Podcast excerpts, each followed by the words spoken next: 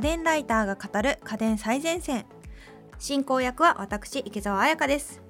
そして今回の担当は家電ライターの岡安学さん。よろしくお願いします。はいよろしくお願いします。そして明けましておめでとうございます。明けましておめでとうございます。新年気持ちを切り替えて今回のテーマはですね Android スマホ最前線です去年 iPhone12 が発売になってその特集をしましたが今度は Android に注目したいと思います。実は私たち2人とも Android ユーザーなんですよね。何使ってらっしゃいますか？僕はですねピクセル3とアクオス0ですね。あ2台持ちなんですね。はい。しかも両方 Android はい。結構な Android 好き。私は Pixel 5とあとは iPhone10 かな？を持っております。そんな感じで。はい。メインユースは私も Android ではい。ピクセルを使っています。日本ではでも結構 iPhone ユーザーが圧倒的に多くてはい。海外では Android の方が多いのにここら辺なんでだろう？みたいな気もしますが、iPhone は高いんでアメリカとかうん。日本とか、そのスマホにお金が出せる人じゃないとちょっと買いにくいっていうのはありますね。あとはやっぱり日本だと iPhone ってブランドっていうかもうイメージがついちゃったんで特に女子高生とかだったら iPhone 以外ありえないみたいなもうそういう状況になってしまってるっていうところがありますね。なるほど。実際に全世界のランキングを見ると2020年第3四半期の世界でのスマホの売上台数はアップルは4位で1位がサムスン、はい。2位がファーウェイ3位がシャオミ。はいで、えー、と4位がアップルで5位がオッポという結果で、はい。意外と下の方にいるんだなって私これ感じたんですけど。そうですね。これ多分高級のスマホ出してるのってサムスンぐらいなんですよね。ああそうですね。ファーウェイもシャオミもオッポも結構格安スマホなんでやはり値段が大きいのかなっていう部分はありますね確かにそうかもしれないですね。あと例えば格安使っていてで次うん後継機どういう機種にしようかってなる時にやっぱ同じ Android でじゃあもうちょっと高い機種買おうみたいな。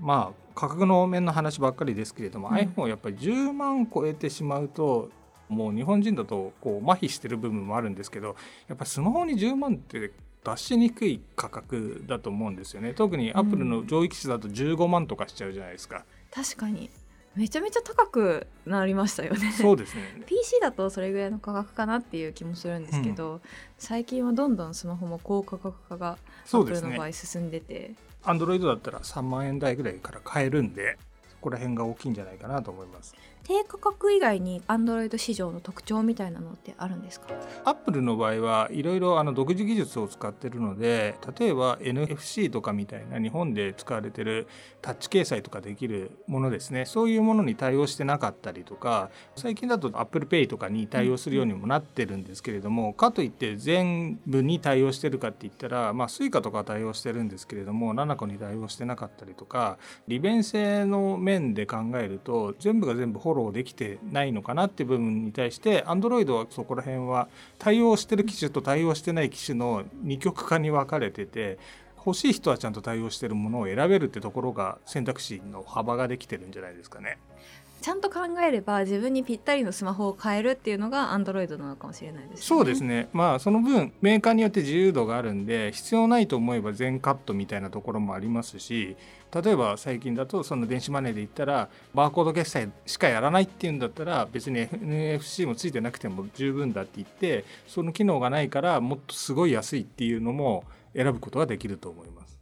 あと、まあ、ゲームやる方だとゲーミング用のフレッシュレートがめっちゃ高いはい。スマホとか出てたりとか、そうですね。なんでそこら辺も高級にするのがアップルの高級のっていうのは全体的に高性能ってイメージなんですけれども Android の場合は理由があって高性能っていうところが結構分かりやすくて例えばさっき言ったゲーミングスマホとかのやつだと、シャークとかだったら15万とかすると思うんですけれどもそれでもさっき言ったようにリフレッシュレートが100日フレームあったりとかタッチの反応速度がものすごい高かったりとかバッテリー容量が大きかったりとかあと充電しながらプレイしても熱をこう発生しないような熱処理をされてるとかもう本当にゲームをやるためのマシンとしての存在感があるんでそれは高くても本当ゲーミング PC みたいな感じのイメージで高くてもまあ納得できるっていうのは分かりやすいですよね。確かに私あの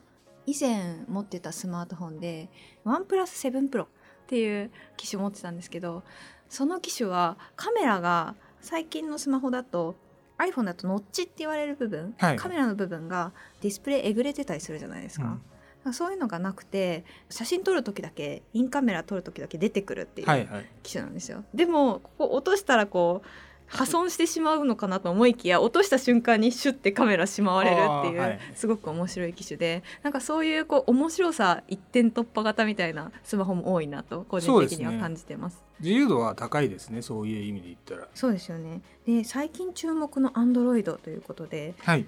何かありますか？そうですね。機種というか、まあ、今後のもしかしたら主流になるかもしれないしならないかもしれないっていうところがあるんですけれども折りたたみスマホっていうところが皆さん気になるんじゃないかなと思ってます。これはめちゃめちゃ気になってます。普段私も iPad も使うんですよ。スマホと同時に、なのでそれが一緒になってると便利なのかなっていう使ったことはないんですけど予感？は いまあ単純にやっぱり折りたたみで画面が倍になるんで大きい画面でこう操作できるとか、まあ、2画面分なんで2個以上のアプリが同時に起動できるとかそういう利点がかなりあるんで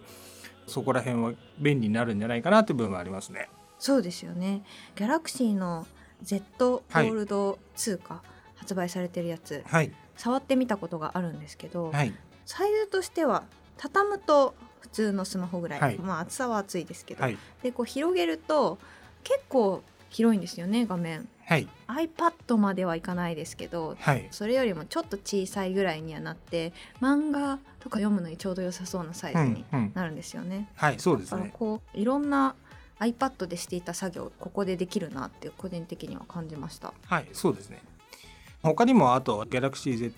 フリップ 5G とかっていうのもあったりこれはもうちょっとなんか折りたたんだ形が正方形に近い形という感じでコンパクトさがもうちょっとあるかなって。なんで広げた状態が普通の状態で折りたたむとちっちゃくなるっていうようなイメージです。あなるほど、はい。フリップの方だとかなり小さくなるんですね。はい。なんかこうどれぐらいって言えばいいんだろう。なんかちょうどいいものが思いつかない。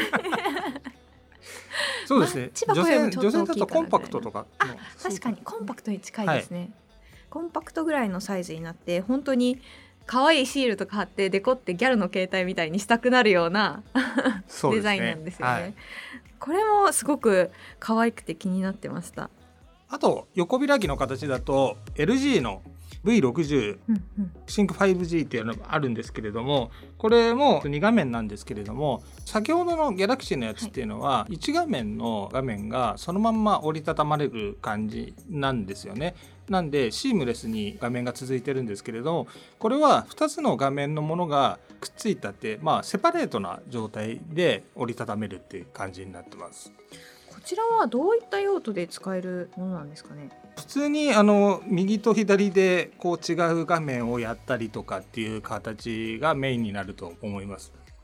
結構でも面白いですよね。スマホだとどうしてもアプリを一つ開いてそのアプリで作業して画面の中を丸々切り替えなきゃいけない、はい。で並行作業があんまりしにくいから並行作業する時は PC みたいなそうですね。私は使い分けすることが多かったんですけどこうやって2画面あったりとか画面がちょっと広いことでそういった PC でやっていた作業も比較的しやすくなるのかなっていう印象はありますよね。さっき言った完全に2画面だともういわゆるパソコンでいうとマルチディスプレイみたいな状態になるんで右のディスプレイでブラウザ立ち上げて左の方で表計算やってるみたいな感じとかのものができたりするんでまあそういう使い方ができるんじゃないかなとは思います。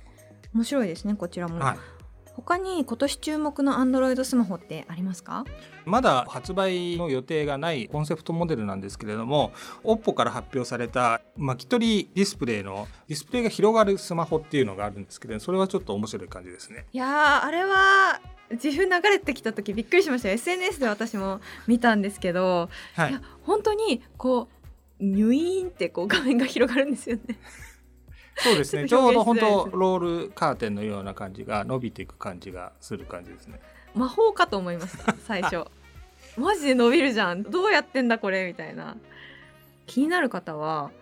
家電最前線のツイッターに自負画像が上がっていると思うのでそちらの方をご確認ください。言葉にはしづらいこの入院感が伝わると思います。そうですね。百聞は一見にしかずということではい。これはどうなってるんですか、ね、えっ、とそうですね。もともとあのディスプレイの中で有機 EL っていうのはフレキシブルな曲げたり折ったりすることができるっていう素材なものなんですよね、うんうん、なので結構昔有機 EL の発表をされた時によく瓶のラベルとかの代わりに貼って絵が変わる瓶のラベルとかをやるとかっていろんなそういう計画未来予想図みたいなのが出てたりするように本当曲げられるっていうのがあるんですよね。そのおかげで普通に紙のロールを巻くように収納されてる時はもう本当ロールで巻いててで出る時だけこう伸びて出されるっていう形になるんですよ。最近家電業界でもそういうテレビとか、はい、そうですね。そういうのも発売されてますよね。私も CES 行った時に LG の巻き取り型のテレビをあれ何年前だっけ？あれは2018年の CES だと思うんですけれども、うんうんロールカーテンとかって上から落ちてきたり、まあ、下から伸びてくるのもあるんですけれどもそれと下から伸びてくるタイプみたいに画面が少しずつ出てくるっていう。あれびっくりしました、はい、本当に。画面って完全にこう巻き取れないものっていう固定観念が崩されて、はい、あ画面が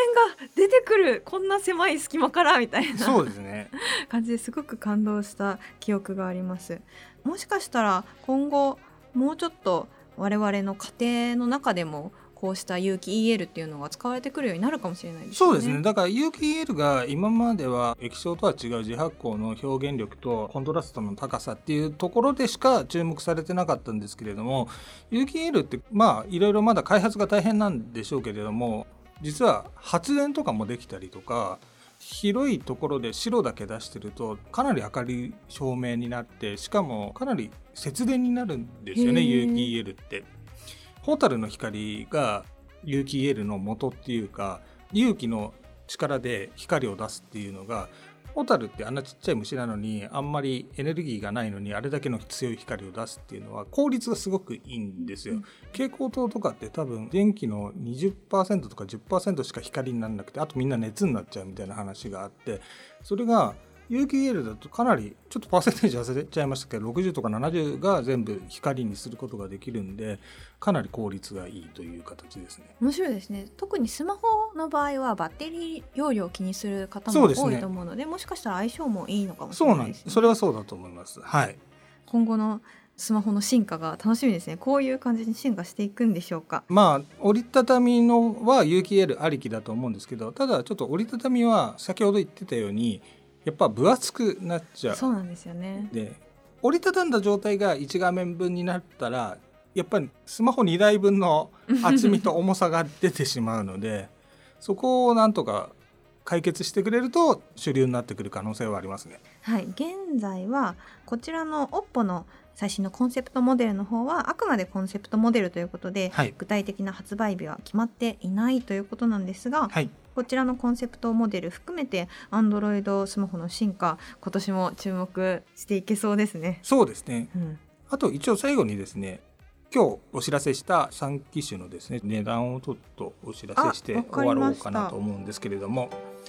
ギャラクシー Z ホールド 25G は au の公式サイトによると15万5940円ですね。うんうん、こちらは折りたたむと普通のスマホサイズになるっていう。そうですね。あの最初に紹介したやつですね。大きくなる方ですね。その次が Galaxy Z フリップ 5G は11万1435円ですね、はい、折りたたむと小さくなるやつですね。そうですね。それで LG の V60 シンク 5G は11万8008円となってますね。ヒンジがついたタイプの、ね、そうですね。はい。今のところまだ主流というか普及モデルではないので、まあ値段は先ほど言った iPhone と変わらないっていうかそれより高い値段がついてしまってるんですけれど気になる人はいいかなって感じは。そうですね。アーリーアダプターの方 ぜひという価格帯ですね。はい。というわけで今後も Android スマホの進化注目していきたいと思います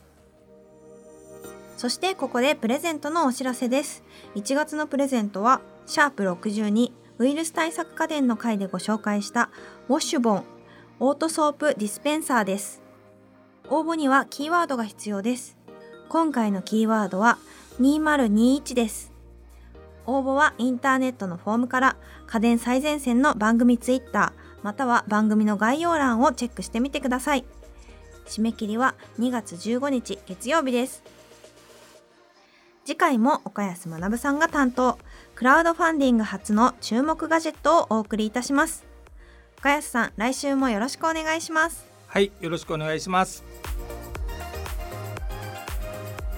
家電最前線は毎週月曜日に配信中。番組を聞き逃さないためにも各ポッドキャストアプリで番組の登録やフォローをよろしくお願いします。感想や取り上げてほしいテーマのリクエストもお寄せください番組の概要欄にあるリンクや家電最前線の公式ツイッターからダイレクトメッセージやリツイートで送っていただけると嬉しいです。